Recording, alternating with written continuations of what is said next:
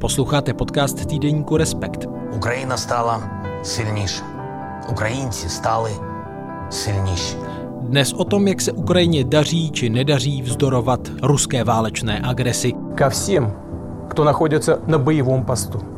Vy naše heroje i o tom, jak by se boje na Ukrajině mohly vyvíjet v letošním roce. Podnětný poslech vám přeje Štěpán Sedláček.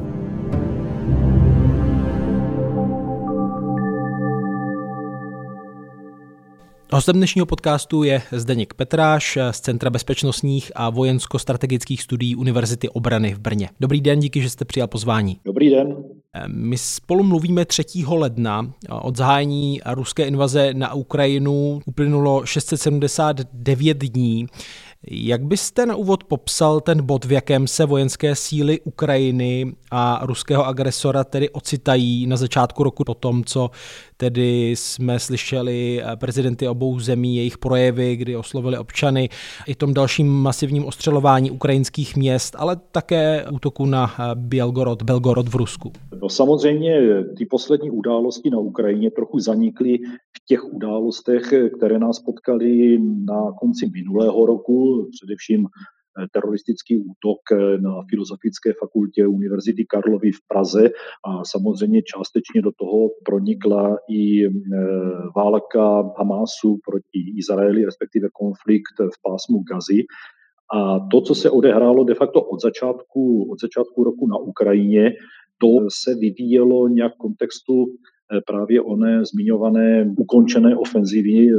neúspěšné ofenzivy Ukrajiny, která nějakým způsobem překlenula to období eh, konce podzimu a zimy. A v současné době, byť tedy vlastně ty aktivity operační na straně Ukrajiny a na straně Ruska jsou tedy především v tom ohledu mířených cílů v eh, hloubce ruského území, ukrajinského území,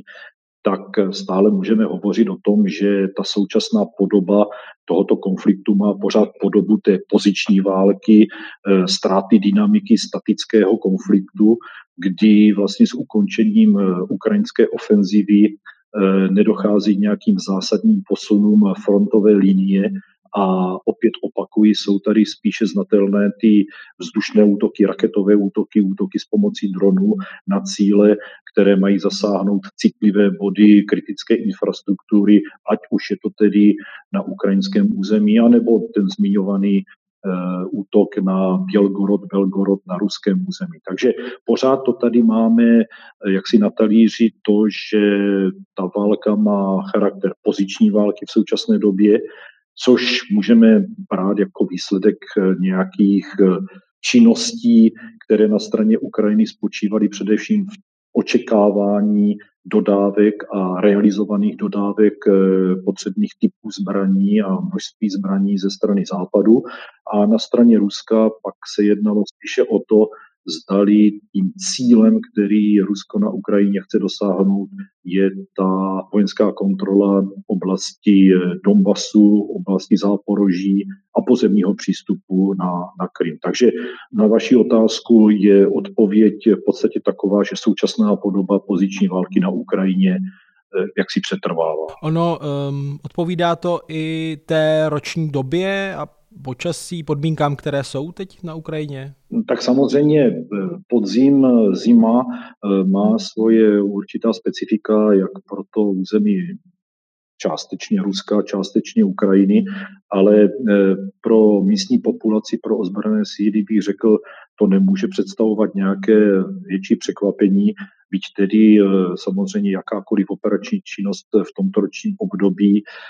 je dosti svízelná ale neřekl bych, eh, že to, že jsme svědky v současné době ztráty dynamiky tohoto konfliktu z no, nového pohledu na tu poziční válku, že by to bylo především v důsledku e, ročního období a počasí, které především na frontě v tuto chvíli můžeme vidět. Je to spíše odraz toho, jaké schopnosti má Ukrajina, ukrajinská armáda, jaké schopnosti a jakými schopnostmi disponuje ruská armáda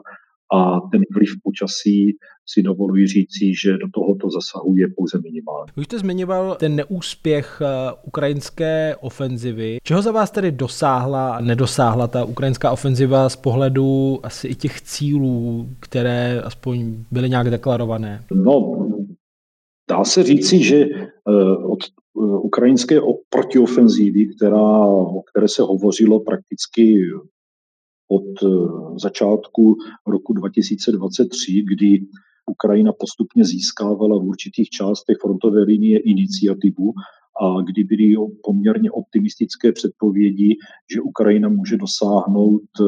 toho, že prorazí eh, připravovanou obranou linii ruských jednotek, především v té jižní části, jižně od Chersonu, či v té eh, centrální linii, frontové linii v oblasti západního Záporoží a Doněcké oblasti, tak to, co se odehrálo, v podstatě charakterizovalo to, jak se dívali na tuto chystanou ofenzívu, jak řekněme vojenští odborníci ze západu, tak vojenští odborníci, kteří připravovali tuto, tuto ofenzivu na, na Ukrajině. A kdy se tedy hovořilo hlavně o tom, že chystaná ukrajinská ofenzíva bez pomoci západu a bez značné pomoci dodávek eh, těžké techniky a letecké techniky, jak si eh, nemůže dosáhnout toho, co, eh, co se očekávalo a toho, co by měla tato ofenzíva dosáhnout. To znamená minimálně proražení obrané linie, defenzivní linie ruských jednotek v té centrální části frontové linie, případně v části jižně od Chersonu, kde tedy podle předpokladů došlo k silnému opevnění obraných defenzivních linií a k vytvoření několika linií pro defenzivní činnost ruských jednotek, tak eh, ukrajinské, ukrajinské síly a ukrajinská armáda, ukrajinské jednotky, které byly nasazeny do této, do této ofenzivy z důvodu eh, nedostatečného zbraňového vybavení, především tedy těžkou technikou, dělostřeleckou technikou a především pak eh, v důsledku toho, že Ukrajina neměla vzdušnou převahu v oblasti, kde chystala ofenzívu, tak tato ofenzíva získala pouze, nebo v průběhu této ofenzívy došlo k zisku několika málo, řekněme, desítek či stovek eh, čtverečních kilometrů eh, území, okupovaného území, což samozřejmě nemohlo zvrátit eh, vývoj konfliktu. A samozřejmě lze hovořit o tom, že ten postup Ukrajiny, ta, ta, ta, ta protiofenzíva byla vedena i s tím, že byla snaha o maximální omezení ztrát na živé síle ze strany ukrajinských jednotek. A to především z toho důvodu, že Ukrajina neměla připravené operační zálohy a strategické zálohy, které by eventuálně ty ztráty na, na živé síle, na vojácích, na při, přivedení této protiofenzivy nahradily. Takže z důvodu nedostatku už několikrát zmiňované té, té, té těžké obrněné techniky a tím pádem neschopnosti vést manévr a pomocí vlastně těžké techniky a dělostřelectva, plus tedy nedostatečné kapacity na straně operačních a strategických záloh vedly k tomu, že tato ofenzíva měla pouze dílčí částečné úspěchy. Zkrátka a dobře nepovedlo se to hlavní, to znamená prorazit eh, defenzivní linie ruské ruské armády v části centrální frontové linie na ukrajinském území. A k tomu tedy, aby se eh, ukrajinské jednotky dostaly minimálně k Azovskému moři v oblasti Melitopolu, kde mělo dojít, alespoň podle informací, dostupných informací, eh, jak si k přeříznutí ruské defenzivní linie, odříznutí té části, která měla vést k zásobování ruských jednotek oblasti jižně od Chersonu a k zabezpečení tedy pozemního přístupu na poloostrov Krym, kdy tedy ruské jednotky se snažili zabezpečit pozemní přístup k poloostrovu Krym. A kdy tedy vlastně tím cílem bylo rozdělit jaksi tu ruskou defenzivní linii na dvě části a nějakým způsobem zamezit eh, zásobovacímu procesu nebo logistickému zabezpečení jednotek, které se nacházely v jižní části frontové linie ukrajinské a té centrální a východní části frontové linie. Takže to hlavní, co si asi ukrajinská armáda a ukrajinské velení představovalo, to znamená proražení defenzivní linie a dosažení pobřeží Azovského moře, to se nepodařilo a z tohoto titulu je tedy možné charakterizovat tuto protiofenzivu jako neúspěšnou. Jak silnou nebo kvalitní tu defenzivní linii se podařilo Rusku tam upevnit? Co tam třeba dělá právě Ukrajině největší vrázky z tohohle pohledu, když se snaží prorazit a rozdělit, jak jste teď popisoval? Řekl bych v části jižně od Chersonu a ten pozemní přístup na Krym, tam zcela jednoznačně se ruské defenzivní linie připravovaly několik, několik měsíců a čem svědčí teda i poměrně rozsáhlá minová pole, která dokázala ruská armáda jaksi nainstalovat v této oblasti a to činilo ukrajinský, ukrajinským jednotkám velké problémy v případě postupu směrem k té linii, která tvořila vlastně přístup na poloostrov Krym. Tam bylo vytvořeno několika liniová defenzivní, defenzivní pozice, které bez náležité techniky bez eh, náležitých eh, koordinovaných postupů ze strany ukrajinské jednotky nebyla Ukrajina z to překlenout a de facto i ve svém článku, ve své, ve své stati, kterou eh, vrchní velitel ukrajinských ozbrojených sil generál Zalužný charakterizoval jako nemožnost tedy bez tady těchto, této techniky nějakým způsobem vést ofenzivní činnost na tomto směru, jak on to tady charakterizoval, tak eh, tím naprosto jednoznačně jak si potvrdil to, že v této části se ruské jednotky a ruská armáda připravovala na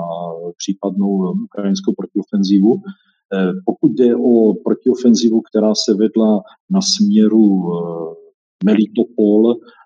tam opět ruské jednotky vytvořily několika stupňovou, několika líniovou obranu, kdy opět Ukrajina bez pomoci a využití těžké techniky, těžkého dělostřelectva, raketového vojska a vzdušné podpory opět nebyli schopni tuto obranu prorazit. A pokud vím a pokud známe z dostupných informací, tak ukrajinské jednotky dokázaly přejít pouze přes první linii této, těchto pozic a opět tedy vlastně získali pouze několik desítek čtverečních kilometrů, které v zásadním způsobem nemohli rozhodnout o úspěchu této protiofenzivy. A pak eh, tady byla vlastně otázka oblasti Charkova, kde ruské jednotky spíše než obranou činnost vedly ofenzivní činnost ve snaze přiblížit se k oblasti k městu Charkov a k oblasti Charkova a de facto posunout eh, frontovou linii blíže k oblasti eh, řeky Dněpru a tím de facto nějak posílit tu schopnost eh, vojensky kontrolovat okupované území a dobité území. A de facto Ukrajina v tomto případě nemohla působit efektivně na několika směrech z hlediska své ofenzivní činnosti, ale musela se soustředit právě na tu oblast, eh, kterou jsem zmiňoval předcházejícím, to znamená dosažení eh, Azovského, Azovského moře, především tedy získání Melitopolu a okolí. A tím pádem vlastně hm, ta, ta, ta, ta ofenzivní činnost, která se odvíjela od toho, co Ukrajina měla k dispozici, byla pouze soustředěna na určitou úzkou oblast, na kterou se Rusové připravili, kde dokázali vystavět eh, pozice, které bránili poměrně efektivně a e, de facto to vše potvrzuje to, co už říkali známí teoretikové válčení a operačního umění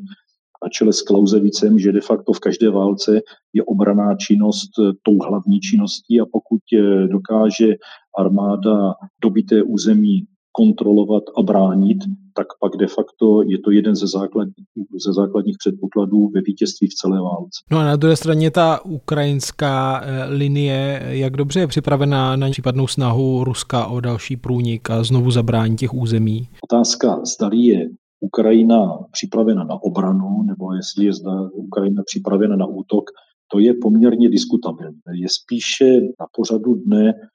otázka, co chce Rusko na Ukrajině získat, jaký je de facto strategický cíl Ruska na Ukrajině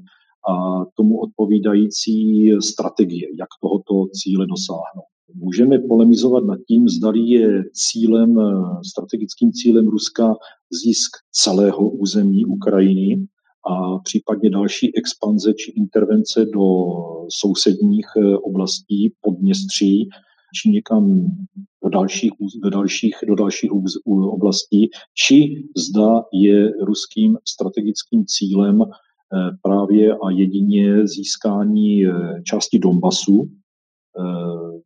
Záporoží a pak ta část týkající se pozemního přístupu na Krym. Zdali toto je tím hlavním, co Rusko alespoň v tuto chvíli chce a k tomu samozřejmě i svým způsobem směřuje e, svou strategii a veškerou operační, operační činnost. Takže pokud bychom hovořili o tom, zdali chce Rusko dále rozšířit eh, svoji, svoji expanzi a svoji intervenci na ukrajinské území a jestli je tomuto Ukrajina připravena se bránit, pak je tady spíše otázka, zdali Rusko má dostatečné schopnosti a kapacity k tomu, aby takovouhle operační činnost mohla, mohla vést. Já osobně se domnívám, že minimálně v tuto chvíli a v horizontu několika následujících měsíců takové schopnosti eh, Rusko nemá a nedosáhne. Čili vést takovouhle aktivitu a takovouhle činnost eh, by bylo naprosto neefektivní pro Rusko. Spíše si myslím, že Rusko tuto chvíli má zájem spíše posílit vojenskou kontrolu eh, těch okupovaných území. No a v tomto případě je na Ukrajině, zdali získá dostatečné schopnosti, aby mohla vést ofenzívu a postupně osvobozovat okupovaná území. Ale s tím potenciálem, který v současné době má, a viděli jsme to na předcházejícím období a na oné neúspěšné ofenzivě, na takovýhle cíl a na takovýto úspěch eh, nemůže, nemůže pomýšlet. Takže otázkou je, eh, zda Ukrajina s pomocí Západu získá takové schopnosti, které jí dovolí vést úspěšnější ofenzivu, než tomu bylo v uplynulém roce. Jaké tedy hlavní scénáře vidíte nebo očekáváte v tom letošním roce? Co, čeho bychom mohli být svědky? Ono to asi i závisí právě i na míře té podpory Ukrajině, která není úplně rozhodnuta. Veškeré předpoklady, scénáře, které by se měly odvíjet v následujícím období v roce 2024, jsou opravdu v rovině spekulací a v rovině toho, co je vlastně, jakou je, jaká je strategická volba Ruska na Ukrajině a co Ukrajina z hlediska vlastně svých možností a svých pozic může získat. Samozřejmě máme zde prezidenta Zelenského, který stanovil politický cíl této války a činnosti ukrajinské armády ve smyslu osvobození okupovaných území, včetně tedy Krymu a obnovení teritoriální integrity eh, Ukrajiny. To můžeme brát jako politický cíl, politickou deklaraci, eh, ke které pak můžeme vztahovat to, do jaké míry Ukrajina má vojenský, ekonomický, hospodářský potenciál k tomu, aby vojensky tento politický cíl naplnila. V současné době eh, Ukrajina očekává eh, spíše, že s pomocí západu eh, bude moci pokračovat v odrážení agrese, kterou praktikuje v současné době Rusko. A nemůže příliš pomýšlet na to, že by v dohledné době vedla činnost, která by souvisela s postupným osvobozováním okupovaných území. To minimálně v roku 2024 nebo v první polovině tohoto roku asi nelze, nelze očekávat. Na druhé straně to, co vojenský Rusko očekává od roku 2024, bude podle mě směřovat k tomu, aby zvýšila, nějak tak zintenzivnila právě vojenskou kontrolu nad eh, dobytým okupovaným územím a de facto dosáhla toho, aby na těchto územích byla postupně implementována civilní zpráva, civilní administrativa. Můžeme se domnívat i v tom duchu, že eh, de facto v průběhu voleb, které se očekávají v Rusku v tomto roce, bude snaha o to, aby volby eh, byly eh, organizovány i na tomto okupovaném území a Rusko tak nějak si vlastně toto území přisvojilo a považovalo ho za integrální území Ruské, Ruské federace. ale otázkou je, jaká bude ta, ten, ten, ten vojenský potenciál na jedné i na druhé straně a bude možno vlastně vést činnost, která by zamezila Ukrajině vést ofenzivní činnost a na straně Ukrajiny, aby vlastně dokázala onu vojenskou kontrolu na okupovaném území oslabit a případně tedy i vést k osvobozování těchto, těchto území. Ale znovu opakují, bez nějaké zásadní pomoci Západu z hlediska eh, materiální, zbrojní pomoci, o tom nelze uvažovat. To je jedna věc. A na druhé straně eh, Ukrajina a ukrajinské vojenské velení by mělo připravit takové operační plány a vést takové operace, které by de facto dokázaly ten potenciál západní pomoci využít. A to v současné době, to v současné době nevidíme. Ona technická a materiální pomoc musí být jednoznačně skombinována s eh, operačními plány a vedení vlastně operací ze strany Ukrajiny tak, aby ta technická pomoc měla potenciál naplnit očekávání, které má Ukrajina, ale které má i západní svět. No a jaké právě zbraně nebo technická pomoc či jejich nedostatek teď právě hrají a do budoucna můžou hrát tu klíčovou roli? Co Ukrajina potřebuje tedy především? Tady se hovoří o eh, potřebě dodávek eh, těžkých zbraní, těžké dělostřelecké techniky, raketové techniky, letounů, stíhacích letounů. Mluví se pochopitelně o stíhacích letounech F-16 a výcviku ukrajinských pilotů pro používání této techniky, přípravě pozemního personálu pro vlastně vedení operací eh, s použitím této techniky. Ale já bych řekl další věc. Tady eh, v podstatě my se nacházíme v takové jakési technokratické bublině, kdy Všichni mají za to, že jakýkoliv konflikt, tak i konflikt na, na Ukrajině lze zvládnout v náš prospěch s použitím sofistikované techniky a získání vlastně technologické nadvlády. Což je takový přístup, který už poměrně dlouho praktikuje především armáda Spojených států a Spojené státy, které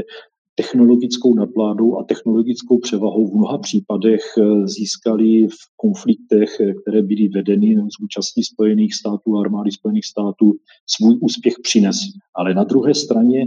a to je možná to důležitější, je právě ta znalost eh, a umění použít vlastně těchto zbraní v patřičném operačním kontextu. To znamená splánování operací, nalezení vlastně takového postupu, který by dokázal protivníka překvapit eh, a de facto vnutit mu svoji vůli. A to právě díky eh, těm, eh, řekl bych, plánům, které by k tomuto vedly, díky tomu, že v tomto případě Ukrajina bude disponovat eh, silným lidským potenciálem, jak co do výše, tak co i do kvality, to znamená výcvik a příprava těchto jednotek pro vedení bojové činnosti. No a pochopitelně v kombinaci s patřičnou technikou a množstvím této techniky by pak šlo hovořit o tom, že by vlastně ten vývoj tohoto konfliktu se překlopil eh, ve prospěch Ukrajiny ale pouze a jedině vlastně s získáním techniky, byť třeba dostatečné výši, nelze hovořit o tom, že by Ukrajina dosáhla svého, svého cíle. Tady opět ten lidský potenciál a ta morální síla a ten, ten, ten, ten etos, který by měl být vlastně vlastní celé populaci ukrajinské, by měl kombinaci právě s tou technikou a s tím, co by měla Ukrajina k dispozici ze strany západu vést k tomu, že by dokázala vlastně porazit eh,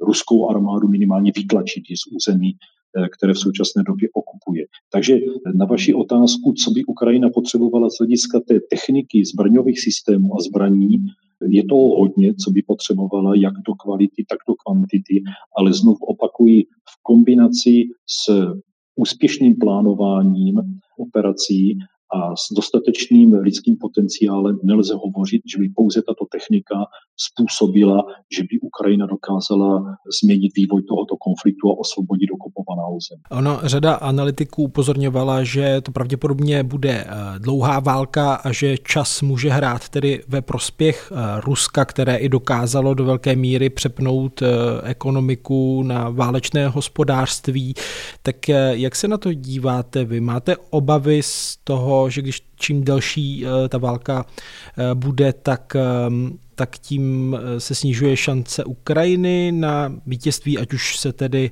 definuje jakkoliv, nebo je to složitější? Tak samozřejmě je to složitější. Tady bylo správně zmíněno to, že pokud se stát nachází ve válce, tak by měl jaksi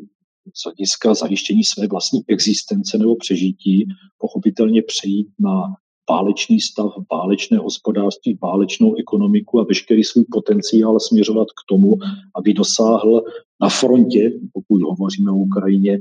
eh, na, té, na tom okupovaném území a v té frontové línii, co možná největšího efektu z hlediska vytlačování jednotek, které intervenovaly na území Ukrajiny a které v podstatě v současné době kontrolují to okupované území. Takže vlastně tady na, straně Ukrajiny musíme vidět vlastně mobilizaci nejenom vojenského válečného potenciálu, ale samozřejmě celé sféry společenského života. To znamená, cokoliv je e, potřebné pro to, aby byla vedena úspěšná činnost na frontě, by mělo být k dispozici. Ukrajina má mnoho problémů, má mnoho problémů z hlediska vlastně získání především lidského potenciálu k tomu, aby měla dostatečnou kapacitu lidských sil vojáků na, na frontě a měla zároveň, zmiňoval jsem to, i ty operační a strategické zálohy, které by v případě potřeby mohly nahradit ztráty, ke kterým na frontě naprosto nevyhnutelně dochází. To je v současné době hlavním problémem Ukrajiny a nebyl to problém pouze eh, oné zmiňované protiofenzivy. Tím druhým faktorem, který jste zmínil, je délka konfliktu a to, co s tím souvisí. Neznamená to pouze vyčerpání eh, lidských sil na frontě, ale eh, znamená to i vyčerpání vlastně ekonomického, hospodářského potenciálu země. A tady se dostáváme k pojmu, k takzvanému kulminačnímu bodu, kdy de facto to vyčerpání vojenské, ekonomické, hospodářské může vést právě k tomu, že byť se situace na frontě může vyvíjet pozitivně, tak stát, ta národní ekonomika, to národní hospodářství už dále není schopno vlastně jak si živit eh, ten vojenský potenciál na frontě a nevyhnutelně to spěje k tomu, že konflikt bude ukončen a bude ukončen v neprospěch té dané strany. Takže teď se můžeme bavit o tom, zdali ten potenciál ekonomický a vojenský na straně Ruska, na straně Ukrajiny je takový, aby tato, tato válka, tento konflikt mohl trvat několik let. Zdali Západ bude schopen poskytovat svoji pomoc Ukrajině tak, aby ten vojenský a ekonomický potenciál postačoval k tomu, aby se vyrovnal tomu ruskému a Ukrajina mohla vést tu válku minimálně na vyrovnané úrovni.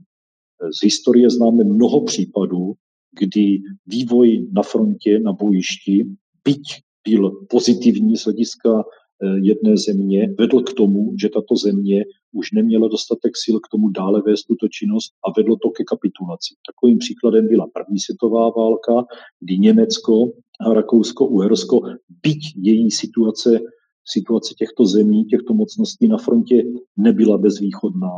tak situace ekonomická a vyčerpanost eh, celé společnosti už si zkrátka vyžádala kapitulaci a ukončení, ukončení bojů. Takže pokud se mě ptáte, jak tento konflikt eh, může dlouho trvat a zdali vlastně je v silách Ukrajiny i Ruska eh, vést několika letou válku, pak si dovoluji říci, že, že to není otázka čistě vojenská, ale je to otázka spíše celospolečenská, ekonomická a otázka i toho, do jaké míry populace v jedné či druhé zemi bude de facto ochotna snášet útraty, které sebou tento konflikt eh, vede nejenom na frontě, ale i z hlediska vlastně celospolečenské. Nicméně ten fakt, že Ruská federace jako agresor má třikrát větší populaci a může mobilizovat možná více lidí, to je hraje v jejich prospěch. To ano, ale máme tady řadu příkladů, a nemusíme se dívat jenom do daleké historie, kdy země, která má velký potenciál, vysoký potenciál ekonomický i vojenský,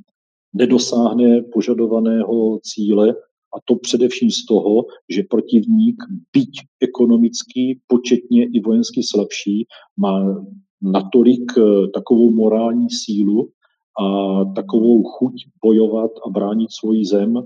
že zkrátka a dobře Eh, ta země, která ten potenciál má a u které by se dalo říci, že to nebude trvat dlouho a že si to nevyžádá tolika úsilí, nakonec musela před eh, menší, daleko menší zemí rezignovat a stáhnout se bez dosažení eh, patřičného úspěchu na bojišti. Závěrem, já vím, že tento konflikt nebo tu ruskou agresi na Ukrajině studují vojenští experty ze všech zemí, snaží se na tom nějak poučit. Vy působíte na univerzitě obrany, přednášíte asi studentům, tak dá se říct, že už teď ta válka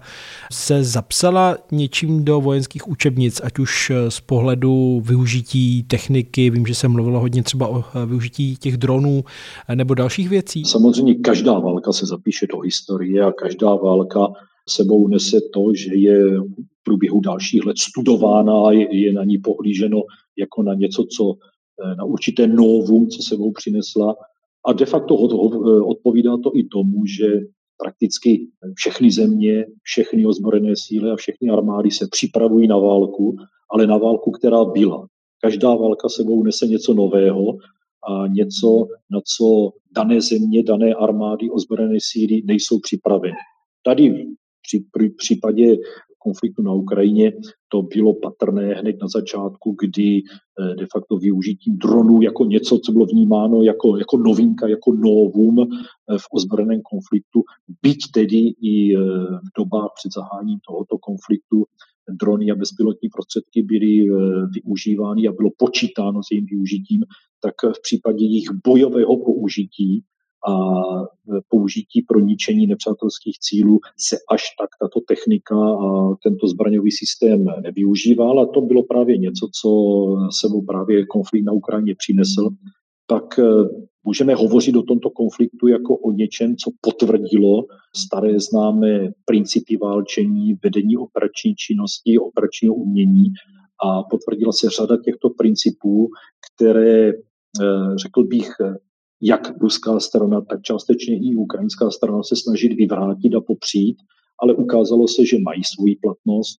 a pokud někdo chce počítat nebo plánovat eh, s vítězstvím v ozbrojeném konfliktu ve válce, tak se těchto principů musí, musí zcela zásadním způsobem eh, držet. A nejedná se pouze o principy, které jsou vlastní moderní, eh, soudobě, soudobým konfliktům, ale jsou to i principy, které mají svoji platnost, řekněme, už od eh, starověkého Říma a válek, které se odehrávaly eh, ve starověku i v novověku. Takže pokud znovu pohlížíme na tento konflikt jako na něco, co je nového, tak ano, z hlediska použití technických prostředků, z hlediska vlastně bezpilotních prostředků, z hlediska použití sledovacích systémů, satelitních sledovacích systémů, je tady určité novum, ale na druhé straně, znovu opakuji, jsou zde principy, které mají svoji platnost od dob pradávných a pravděpodobně budou mít svoji platnost i nadále, i pro případné další konflikty v budoucnu. A jedním z těchto principů je pochopitelně i to, že je nutné počítat s morální silou, s ochotou bojovat, bránit eh, svoji vlast, svoje území, svoji vlastní existenci. A to, že v mnoha případech eh, sofistikovaná technika, moderní technika byť eh, v, ve vysokém množství nemusí znamenat automatické vítězství v konfliktu s protivníkem, který tuto kvalitu nedosahuje. Dodává Zdeněk Petráš z Univerzity obrany. Já vám moc krát děkuji za rozhovor. Děkuji za pozvání. Díky, že nás posloucháte a věnujete pozornost týdeníku Respekt. Připomínám, že naše podcasty vznikají v centru Langhans Člověka v tísni díky podpoře předplatitelů a předplatitelek týdeníku Respekt. Naslyšenou se těší Štěpán Sedláček.